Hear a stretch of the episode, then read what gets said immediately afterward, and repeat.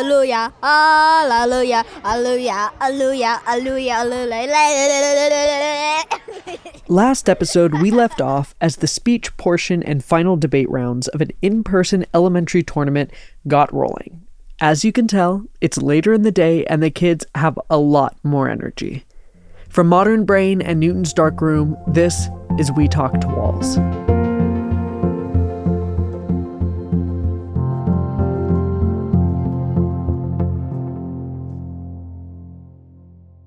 With speech getting started, we get to meet a whole new cast of competitors, like Adeline. I just came from informative.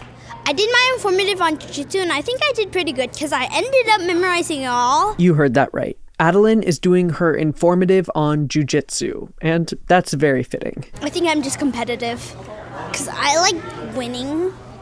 That's one of my top things. I like winning. Like for jiu-jitsu competitions, I like winning, not losing. But I don't get disappointed when I lose. Adeline has an easel with different images on it, which she uses as visual aids to highlight certain points of her speech. Uh, my pictures are like, let's say I need a, I'm doing a submission, then I would put a picture of doing the submission, tapping somebody out, winning. She was here during the first part of the day competing in spar, but I didn't get a chance to talk to Adeline until she was preparing for her speech competition. I was curious what she felt the difference in approach was between speech and debate events. Spar is just you have to your mind has to keep on going and going and going. Like it's it's jujitsu because you don't really know what your opponent's gonna do. Since you don't have to react to your opponent in informative, it's much more straightforward. As Adeline sees it, you have two options. It's prepared. So it's either you win or you don't. Another competitor I met during the second half of the day was Thomas, whose informative speech is about sea turtles. I feel like sea turtles are like very important for like our environment and like without them we would not really be able to like expand. Thomas is really good at informing people about sea turtles. He certainly taught me new things. They mostly eat like sponges and jellyfish because nobody else eats the jellyfish and only the sea turtles eat them. Like a lot of kids here, Thomas enjoys participating in speech and debate. I like speech. And just like Adeline, there's one thing he particularly likes about it winning. well, I mean, like everybody likes winning, so yeah. While Thomas gets ready for a day of informative, we still have a few students from last episode who are competing in their debate finals. How's Julian doing? I got to the final round and I really didn't think that I would make it just because it's my first time. But it was actually not as bad as I thought. I thought it would be harder. But I mean, the last round was pretty hard. It was definitely harder than the other rounds. If it's your first time in a tournament, it can definitely feel like everyone else knows exactly what's going on. This happens from elementary school all the way up to college competitions and beyond. But it's important to remember that for a lot of people, this can still be their first tournament. Sure, you'll have folks who've been involved for a number of years, but there's also people like yourself who are nervous and trying something new. Once you realize that everyone competing has the same feelings you do, it can take the nerves out of the experience and allow for a really enjoyable time. Well, it was just like I haven't done a tournament before, and public speaking, I mean, I thought I was going to be pretty nervous, but it was actually pretty fun. It was actually more fun than I thought, so I probably will go to another one. So Julian's having a great time. But what about Daniel, the kid from last episode who thinks about anime to help him get through stressful rounds?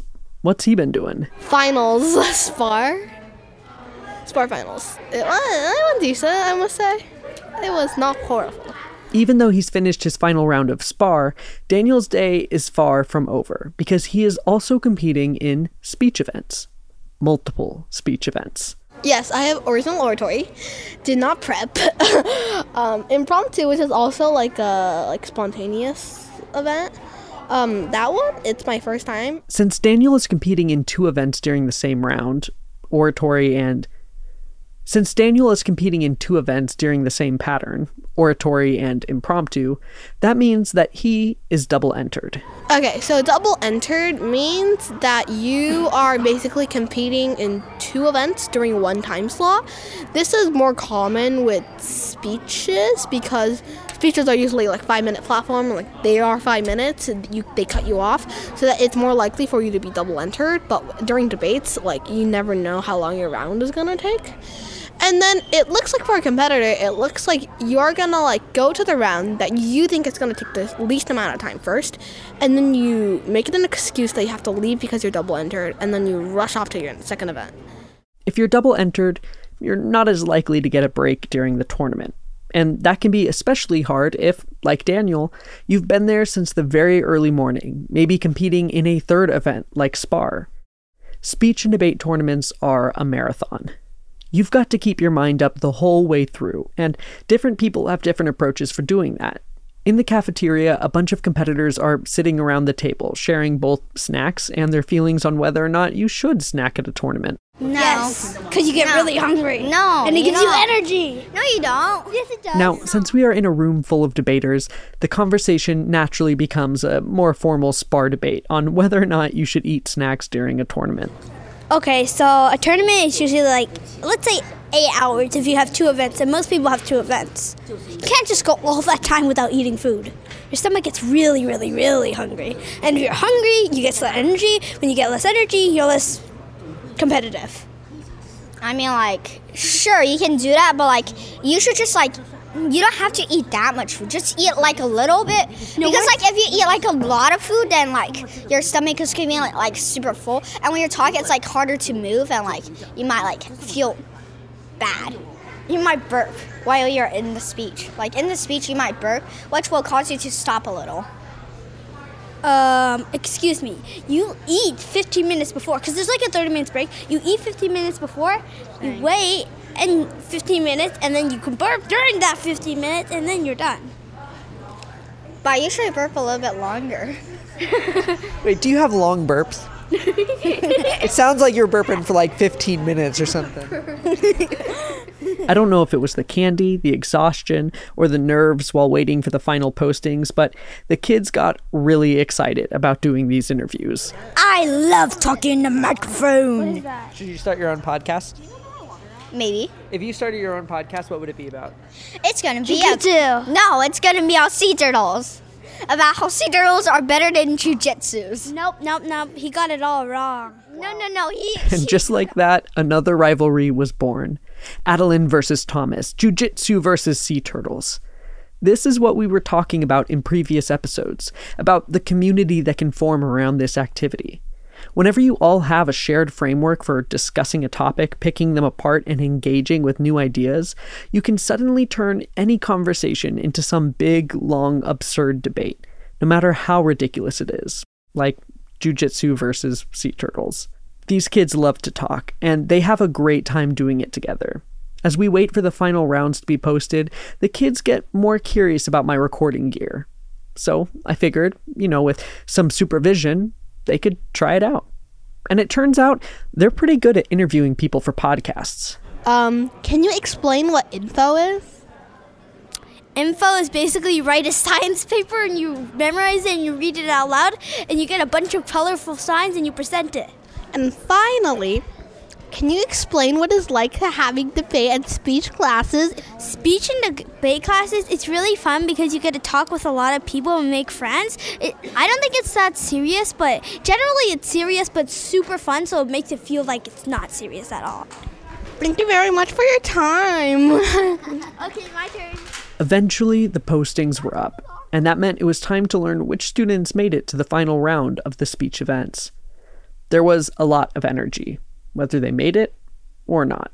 As expected, um, didn't make it into any of the afternoon finals. That was expected. Okay, how you feeling? I'm not that depressed. Oh, I got I made it into the finals for my persuasive. I didn't make it into the finals. But remember, a satisfied life is better than a successful life because that is success, successfulness is evaluated by others and satisfaction is evaluated by you. Look at that. They're even using the topics of the day's debates to help them process the loss. While some of these students were concluding their day, others were preparing for more competition after making it to the final rounds, like Adeline. You made it. You made it to finals. Yeah, Your feet are shaking right now. I'm very excited. Cause I I, I went into the uh, finals for two competitions. As everyone crams into the multi-purpose room for the awards ceremony, they anxiously wait for their category to be called up. At the beginning of each category, they ask all the finalists to come onto the stage and they start at the bottom, 8th place or 16th place or however many places there were for that event. For Spar, there was something like 22. Then they list off the names, one by one. If your name gets called, you step forward, you get your trophy, and then you leave the stage until there's just a few students left. Each one of them wondering, will they take home the gold? As the SPAR finalists are announced one by one, Adeline is left on the stage, seeing if she's the winner. That means your tournament champion from Modern Brain receiving your full round of applause, Edwin Len Lowe.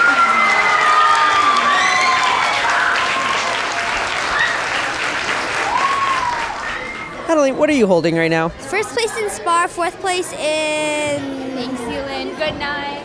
informative. All in all, Modern Brain had a great showing. Adeline got first in Spar and fourth in Informative. Daniel got 10th in Spar, while Julian got 14th.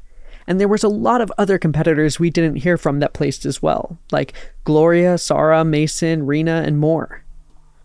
As the award ceremony ended, everyone quickly flooded out to the cars to get some food, celebrate, and prepare for the next tournament. Next episode, we'll be taking things into the high school world with two seasoned competitors going to the national championship for an event they've never competed in. That's coming up next time on We Talk to Walls.